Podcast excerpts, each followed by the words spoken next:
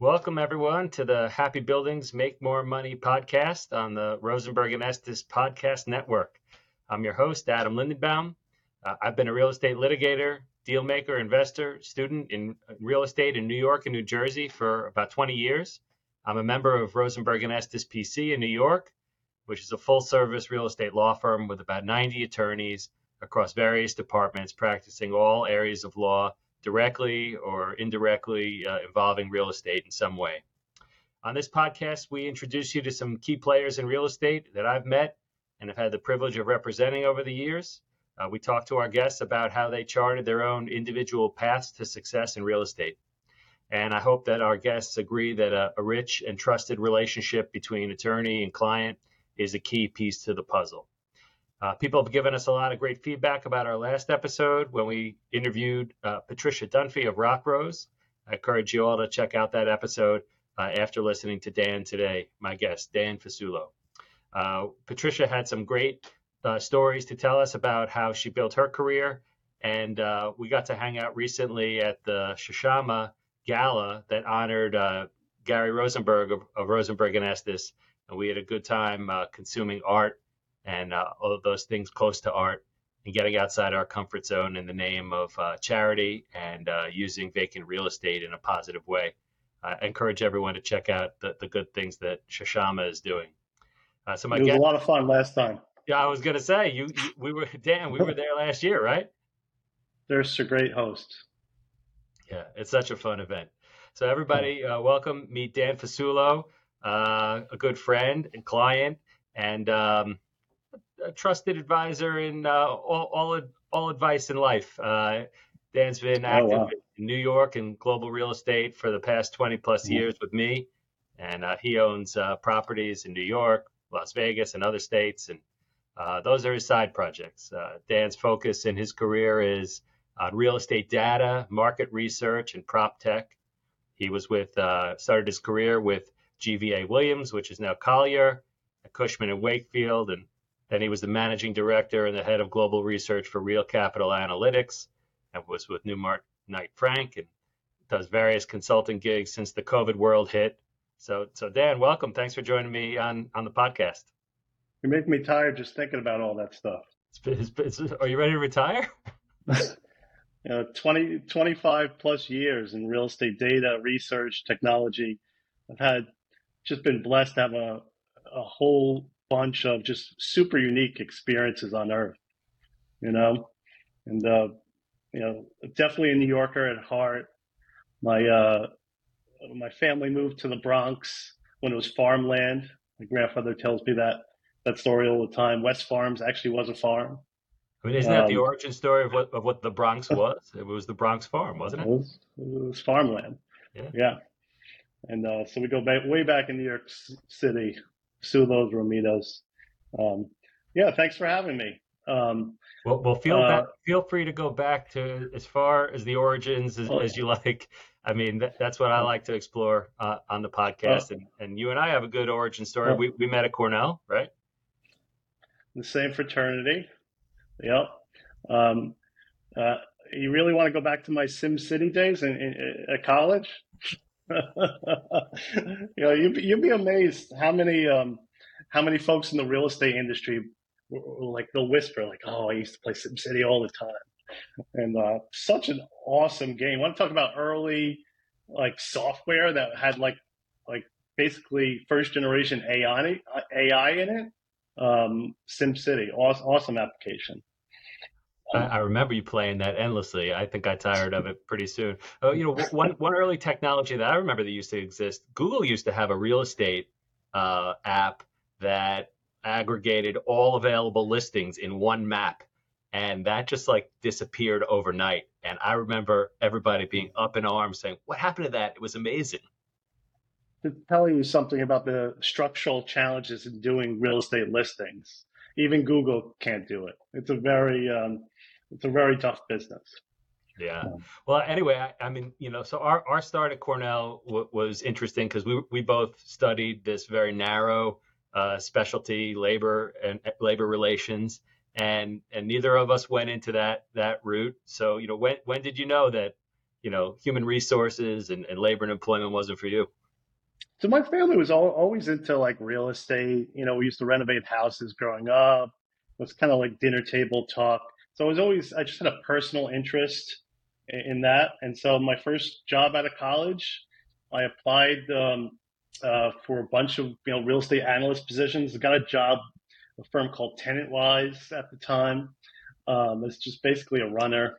Uh, I think I think it was my first pay was like twenty thousand a year. It was basically just enough to pay for my train ride, living at home. Um, you know, I eventually pivoted into doing proper real estate research, GVA Williams, Cushman Wakefield. Um, got an awesome education uh, about the commercial real estate industry, New York City. You know, I got to to work and just on a daily basis be surrounded by uh, super dynamic folks in the industry. You know, I think of Michael Cohen at, at GVA and his whole team, um, Colliers. Um, you know, or, work with the team in New Jersey. You know, Cushman Wakefield, I got to work with a whole bunch of dynamic folks. You know, this is what the, um, you know, the, the, the, the younger folks that are really, you know, pushing their CEOs to stay at work from home forever. They're just not understanding. They're really hurting themselves. You know, I I remember those early years and how much just just I picked up just watching and listening to senior professionals in the industry. And I definitely would not have been able to grow as quickly as I did without being, you know, around these really dynamic uh, deal makers and just listening and watching and just through osmosis you know, they don't have any time for you, obviously. They're too busy. Anyone worth listening to is just too busy, especially commercial real estate. When you know that, I mean, your clients, they just, they talk a mile a minute and like you, you have to be there. You're not picking up anything over Zoom with those, those folks. I mean, so so much is you know through through email, maybe phone if you got to hammer something out. But like, yeah, I mean, we're we're available twenty four seven. You know, checking the phones. I mean, especially you know since since post COVID. I mean, there, there's no such thing as as a regular work week anymore. I mean, I find yeah. myself, you know, taking a couple hours out, you know, between five and seven to connect with the family, but I'm I'm working again.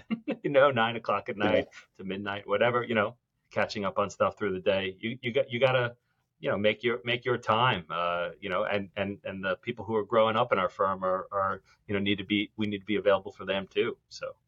Yeah. So, yeah what the work from home stats don't tell you is that everyone was working from home on mondays and fridays even before the lockdowns uh, but we can we can get into that later. Well, um, no, I mean it, it goes across in- industries. I mean, you know, when, when the courts were closed, it was easy to work from home, but they're pretty much all back open now. So from the legal perspective and the real estate perspective, we want to fill our clients' buildings again. Um, you know, lawyers who are young and learning, they've got to be in court, so they've got to be close to the office. And yeah, I mean, you know, we we usually take Fridays work from home. We we we've adjusted our policies, you know, to have like a 50% time, and and that's that's our reality. You know, I don't know if we can make it a livable one. We'll we'll, we'll find out. Um, yeah. You know, after I did brokerage uh, research, I think I had a call out of the blue one day, you know, from a startup uh, data company called Real Capital Analytics. Um, you know, it, uh, I think I was uh, when I'm taking taking that position. I, I, think I was their fifth or sixth employee. I think there's a, a running debate. Um, but you know, when, when I grew up in brokerage research, everything was about analyzing the space markets. You know, the leasing market uh, supply, demand, new construction, vacancies. And there was always like a big missing ingredient, which was, you know, how about the capital markets? You know, how about capital flows? You know, who are the buyers showing up? Right? How is that going to impact my building or, or, or, the, or the, the, values of my market? And uh, so, um, you know, uh, RCA was founded by a really brilliant guy named Bob White who came out of Eastdil Secured. It kind of clicked with me right away that you know, this was a missing ingredient in the real estate data research space. There was really no one tracking the capital markets in a uh, let's call it a comprehensive, holistic way. And so, um, yeah, joined that firm. I think it was their most expensive employee at that at that moment. So just to and, explain uh, explain yeah. to people a little bit. So you you you would have raw data, or you would be making reports. And uh, uh I mean, who are your customers? Your customers were the big brokerage houses. When I started, we didn't have many customers. It must have been, you know, uh, uh, maybe a couple of dozen clients, maybe a little more. Yeah. And uh, yeah, so you know, brokers love data, obviously. And you know, this is you wanted to be, especially an investment sales broker. You know, 25 years ago, you know, a key component of your job was collecting and, and, and tracking the data, right? The comps. You know, there was no you know, looking up deed transfers on ACRIS back then. Right. You know, I actually remember one of my earliest jobs as a researcher. I, I, actually remember going out to courthouses and physically going into the room and going through all these uh, papers and you know figuring out how to get access to the photocopier and uh, just to you know track you know deed transfers back then. Um, so everyone had kind of their their their secret spreadsheets, right? And um, you know, at RCA, we went about, you know, figuring out how to aggregate data at scale, semi real time. You know, this is this was, you know, the early days of when um, you know the real estate media was all going digital. They were doing a better job with tracking uh, property transactions locally. Um, a lot of the um, you know recorder assessor offices started to go digital. Um, you know, the the public market started to show up in commercial real estate a little bit, you know, REITs. Um, uh, and so there's more access to data through SEC filings. And, you know, um, in early 2000s, there was a few firms that were kind of in this space, uh, but several, you know, after the downturn 01, 02, um, gave up and, you know, kind of RCA was, was the only group standing. And, uh, you know, we kind of grew up as commercial real estate became a real institutional asset class. And, um, you know, I had a wonderful experience there over a decade, uh, mostly as the head of head of research. Yeah. So, so nowadays, I mean, data is everywhere. Everyone knows how to use Acris. Uh, everything is, is probably downloadable. The city makes, you know, on open source data, uh, uh you know, available readily. Uh, I mean, so yeah. is that, has that sector of the industry had to evolve, or have, have uh, brokerage houses that who are your customer base bring it in house? How's the data being consumed, you know, from from the um, the industry end now? Well, thing, things things started to get real when the Blackstones of the world started, you know, getting access to the data themselves, right? right. So the, the, the brokers themselves um, no longer were just conduits to the data um, they increasingly were expected by their clients to become, you know, uh, more dynamic, let's call it analyzers um, of the data, you know, generating insights that, you know, a sophisticated uh, investor couldn't generate themselves, right? So it's really, you know, it's part of the overall growth of commercial real estate as an industry. Um, you know, we're arguably still well behind um, what's called Wall Street and other other asset classes and how we, you know, um, let's call it look, you know, develop alpha generating strategies and uh, more sophisticated risk management. But we're we're getting better, little little by little. Uh, the industry is growing, and um, there are um, certain top of the triangle uh, investors I can think about that are are, are differentiating uh, right now, and um, you know it, that those that type of differentiation makes um, a, a, big difference in a market like this, right? Where we have real volatility, uh, the tide's going out. It kind of exposes the people that, you know, don't have um, a truly dynamic um, investment in asset management strategies. I mean, the legal industry was always the the slowest to evolve. I mean, the fact that we have electronic filings in our real estate cases now seem, you know, mm. You know, born out of necessity when the courts were closing. That's when it all kind of came to be. Um, I don't know. Westlaw is trying. Lexis is trying. You know, trying trying to digitize. Uh, you know. Uh, uh-huh. You know, stats on cases and and such. But you know, the things that come across my desk, the litigations that come across one at a time, the deals come across one at a time, and you see some trends, and you think you understand the industry, but uh, not on that granular. level, you know, I keep I keep the the robots away from your your law libraries. I mean, they're they're going to get good. I mean, um, at, at, really digesting, you know the the heart of a case, right? And figuring out where the precedents lay, you know, stuff that human beings aren't even going to have the ability to do at some point. Uh, um, AI is definitely a discussion that is happening. It's happening. I, uh, for medical care, I, I trust a well trained robot over a doctor these days. right? No doubt. I'm glad you're a healthy mess. Kind of. Just getting over something.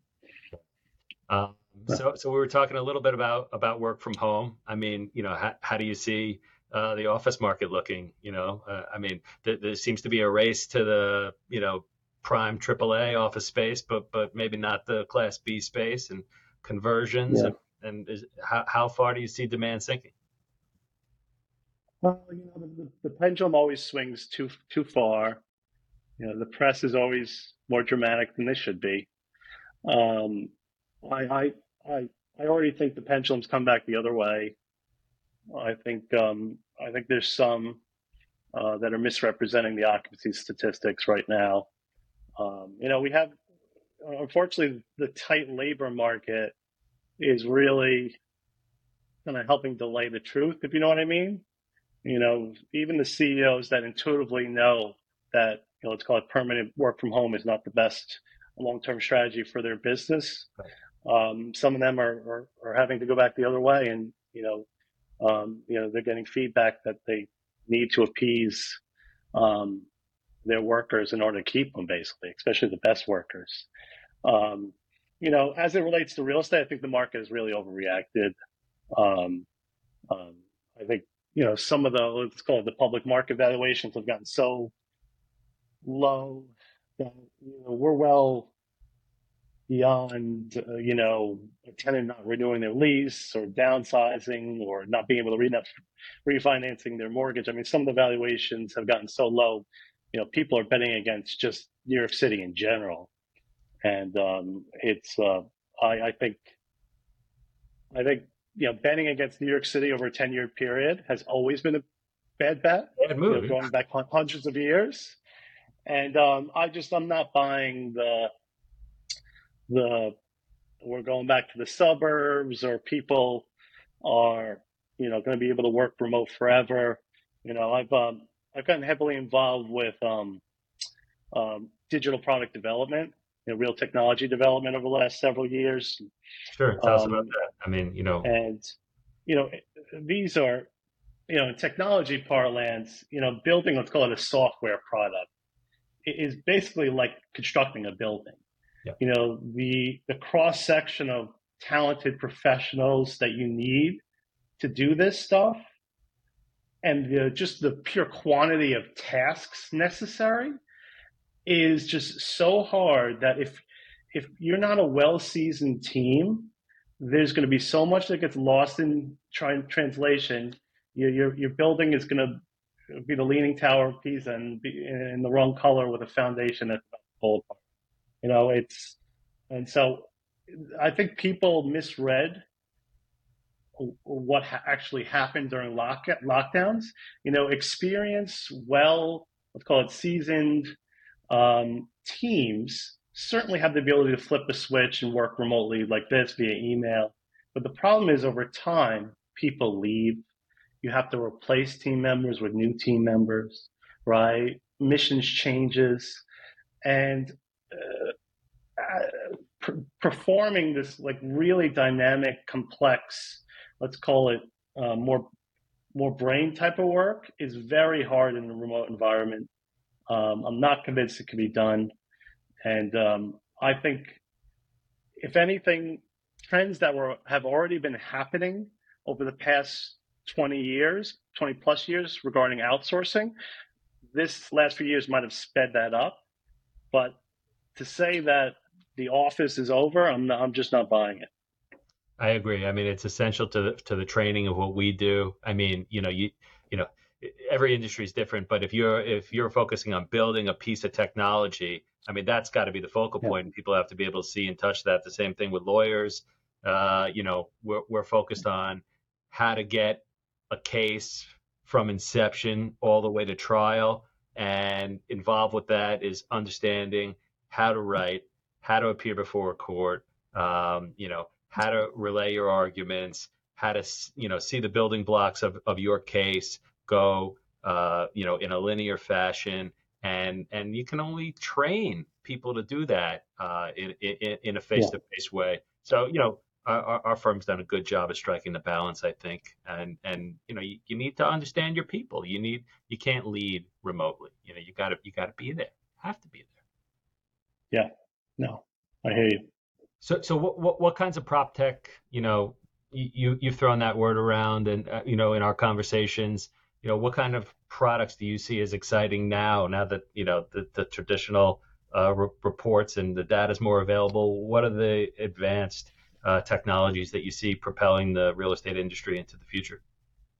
Yeah, my, my vertical is really data, and um, I tried to stay in that lane. You know, sometimes um, it wa- wanders into things like um, broker broker technology, um, let's call it alpha generation type of tech for sophisticated uh, equity investors, um, and uh, also uh, around asset management um, and implementation of that type of strategies. And fortunately, it's it's been a little sluggish um, in this world, and um, not because of the lack of attempts, by the way. Um, a lot of it has to do. Do you think the industry is is slow to adapt, or you know this is how we've been managing? It's going well. The industry has been tremendously supportive, tremendously. Yeah.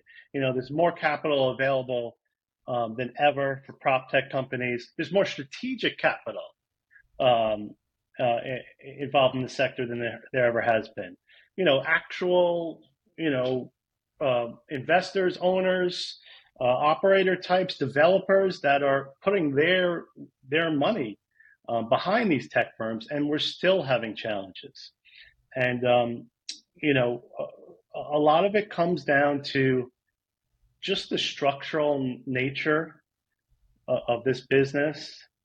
Um, you know, the the lack of recurring revenue dollars that can continuously support um, software you know, if you're you're you're running a portfolio of assets, the the last thing you want to do is attach any type of expense to your portfolio of assets, right? You know, that's kind of uh, asset manager 101. Don't put expenses on your portfolio, right? Why would you want to reduce the NOI? It's going to reduce the price right. uh, or the value of the portfolio. And manage it right? yourself. I mean, you, know, uh, we, you know, we we had um, an RCA. You know, you name the top of the triangle investor, owner, they were all clients. Uh, getting Larry Silverstein as a client, forget about it. That guy wouldn't attach a box of pencils uh, expense to his, his portfolio. Um, so it's you know it, it's it's hard, and when you think really think about the income, or let's call it the profit, or just just the money that flows to the industry, um, a lot of the income comes from the tenants, right? And it flows through the owners. And it's, it's not all profit, right? It usually gets passed through to their investors, right? Or part of the, the money gets passed through to um, um, uh, the lender for the mortgage payment. So there's just not as much capital, even though it's a, you know, I don't know, numbers get thrown around 15, 20 trillion dollar industry. It's a lot smaller than you think when you really kind of break down the structural nature of it. You know, and on that note, like it's, it's, we're not one industry, right? There's so many different segments, you know, by property sector, you know, different food groups. You know, the institutional world is completely different than the local world. New York City is its own place on earth. Well, right? talk about you... City. I mean, what, what, what, do you see the trend, what do you see the trends happening here? Because you know we have a lot of clients who are lifelong New York real estate clients, and all of a sudden I say, well, you haven't been so active. Oh yeah, well we're in Maryland now, we're in DC now, we're in Alabama now. There, there, I see, yeah. I see flight from New York City from people who were otherwise, you know, double, triple down, you know, generational uh, involvement here, who are scared of the political climate. I mean, you know, my, my firm is tracking legislation on an ongoing basis. The, the, the laws keep changing. The Senate passed, you know, tenant protection, sweeping reforms. Who knows if it's going to get you know enacted into law, whether the governor will sign it. But I mean, these are things that have made business very difficult to do here, from a, you know from a legal perspective. We uh, we became a victim of our own success, and I'll I'll, I'll explain that. You know, I've uh, I've lived in Manhattan um, for about 25 years now, and um, you know, I had a couple of stints. I had a stint in Hong Kong, uh, had a stint in uh, London, uh, but I, I, think I've always kept an apartment here in Manhattan, and uh, you know, let's call it before before lockdowns, maybe mid to plus. We, we we had some run of prosperity, and um, you know, New York City is a transient place. We have a lot of people that come from other places. If you you kind of sh- showed up out of the blue in the early 2000s and had um, you know a nice 15 plus year run, you know, we know some people that raised their children in in the public schools that were were getting better and better over this time period. And you, you, you would have thought this place was Shangri-La. You know, you would in 2010 you would be hard pressed to find a block where you could get into trouble in in Manhattan, right? I mean, we really, and so so where I'm going is I I don't, especially a lot of the out of towners, don't realize that we had just an unbel- we were unbelievably fortunate to have the one-two punch of Giuliani and Bloomberg that really just set up this city um, for success, uh, you know, across a ho- whole lot of different verticals. And it's it's it's not it's something that it could have went in a different direction, right? Giuliani only won by a couple of votes. You know, Bloomberg, we, luck, we luckily got a um, a third term out of him, which allowed him to, you know, really, you know, push a lot of his uh, initiatives across the finish line, or his team. Um, I, I remember like the uh, let's call it the document recording system for New York City just didn't work before um, um, um, before we had the real upgrades. Sure. Um, you know, a while back. And everything became more efficient. You know, when City, I grew up, the, you know, New York City was the first uh, jurisdiction uh, to really go digital, I believe. I, you know, 15 years ago, I remember I met with the it was the Hong Kong Land Authority, and even back then, they were they were trying to figure out how to create like a a land registry type of system, you know, basically modeled off a New York City system. Um, and you know, for our world, I mean, the efficiency efficiency gains have been tremendous. Um, so, you know, we had this amazing run, and people, um, you know, the old timers remember. You know, my my I I I was born in the '70s in, in the Bronx, Albert Einstein, we left. We went to Rockland County to to grow up. My parents took us out, right? Um, we we can recognize that there's a series of policies that just don't work, and they lead to outcomes that aren't desirable uh, in mass for anyone. And unfortunately, that we have a new group of maybe younger folks um, or supported by younger folks that are going to have to learn the hard way. And I, I hope the cycle is quicker this time than it was in the 70s and 80s. Um, but, you know, that's a bet that not many people are going to take, or not as many as that would have taken. And, uh, you know, I think a lot of cities are seeing the, uh, they're, they're a couple years ahead. You look at San Francisco, I mean, you know, the, the, the, the keys just got handed back on, on the largest mall in downtown San Francisco. Right, I saw you that. Know, this is, I mean, it is a direct um, line from the policies enacted by the, the local legislature and the, just the demolishing of, of, of local value. You know, how hard was it to, if you remember in the 90s, we fought to get retailers to come back right. to parts of the city that had been burnt out. Why do we have to do this again? you know, awesome. and um, we're not going back to, to, to, retail. I mean, you know, we've seen we've yeah. seen industrial explosion, you know, because the you know the online shopping is not going away, you know, but but at the cost of what do the cities look like? Yeah, yeah, I think, I think I'm, I'm bullish that we'll figure it out. Uh, but whether it's going to take five years or 10 years to kind of, I mean, uh, arguably the pendulum is off the bottom, back the other way a little bit, but these t- things take time. They take time. Glad all your optimism isn't squirted away yet. So, so you know, you you you've you've got all this knowledge, you've got all this experience. You're you're freelancing now. What are you consulting on? What are you working on? Um, I'm helping out a company called CompStak right now. Yeah. Super dynamic, unique company on earth. Um, uh, the founders are brilliant. They figured out a super unique way to aggregate data on lease transactions. Okay. And you know, when when when I grew up, um, you know, you, you wanted to figure out the leases taking place in the market. The broker used to ring ring across the street and try to trade with um, brokers at different firms. Right. Well, all they right? ever had with asking rents, you know, which you know from a litigation perspective never worked. That was only the data that you know how you would get an actual signed lease was always a mystery. Well, I mean, think about it today, where you have free rent periods well over a year. Right. I seen I saw one for two years the other day, and you know, massive work letters. So even the even if you had the face rent, that really means nothing. You really need to understand, you know, what's in the lease, you know, what the whole, what, how, how do I get to a net effective rent?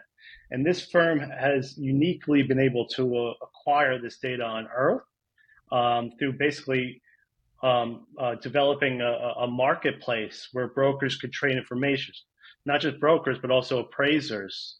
Um, and, um, you know, all the exhaust turns into, you know, uh, super valuable data for, for large investors, uh, lenders, um, um, private equity, you know, the, the biggest developers, the most sophisticated players on earth um, that really want to analyze the market themselves. You know, our, our lease, our standard lease form has a confidentiality clause. How do you get around that? So, you know, there's data that just gets talked about in the ether. Got right? It. You sanitize and you sanitize the names. Yeah. it's you know the mob used to have a name for it, but um, this is no different than data collection that happens, you know, across lots of industries, right? And um, you know, there is something to be said that, you know, even in the traditional manner, as as as details used to get um, passed around, you know, mostly via voice, um, you know, eventually it becomes community data, and uh, to be able to, there's so much more value added to that as well. Um, and um, yeah, it's it, it's a super unique platform. It's a, it's very valuable for the industry too, because one thing we've been slow at um, is figuring out how to do things like automated valuations for properties and portfolios. You know, okay. when in Wall Street, you know, when an analyst is tracking the value of a company, you know, they have these fancy Excel models or fancy software today, and you know, something a data point changes here or there, they push a button, and all the models waterfall down and refresh, we're, we're still behind in that.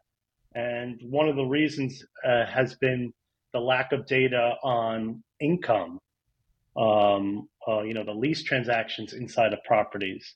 And so, um, you know, CompStak's uniquely uh, positioned to take advantage of, um, um, um you know, what's upcoming in, in our world around valuations. Very cool. And how about the yeah. book? How's the book coming along? I um, Dan, just for a little background, Dan's been talking about writing a book. The title was written about 20 years ago. Oh. Life According to Dan. Have you gotten past the title? Well, I think uh, you, are going to get me some legal letters, even uh, just talking about a potential book. I, I just, I've been so lucky to have been able to have so many unique experience. I'm still, you know, only I don't know, 45 years old.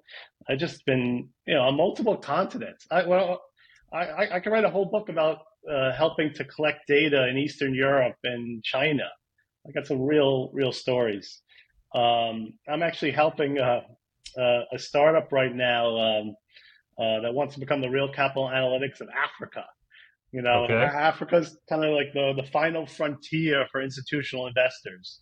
And you know, uh, you know what usually comes first are things like um, uh, industrial warehouses, right? That help with you know uh, moving the all the raw materials around and finished goods that come out uh, uh of the manufacturing process. Uh, but eventually it leads to retail, and so this um, um I, I, was kind of in the early um, innings of tracking data in some remote places around the world, and to be able to help uh, uh, this startup is, is pretty fun. I actually owe, owe that gentleman an email. Actually, now that I'm thinking about it. All right. Well, um, but no, no, no, there's no no book coming anytime soon. I got two young kids that are keeping me super busy as well. All right. As long as I can still write the forward, I, I think we're good. I'll be patient. All right. Well, this was great, Dan. Thanks for giving uh, our client base, uh, whoever else is listening out there, an insight to your world, your thoughts. Um, you know, how, how, do you how do you feel about uh, about podcasts? This is the first one you've done. How many have you done? I've done I've done a bunch of podcasts. Yeah. Um, I, I I I love the the medium. You know, I'm a podcast uh, listener myself. Um, it, it's you know, I think we've all found out.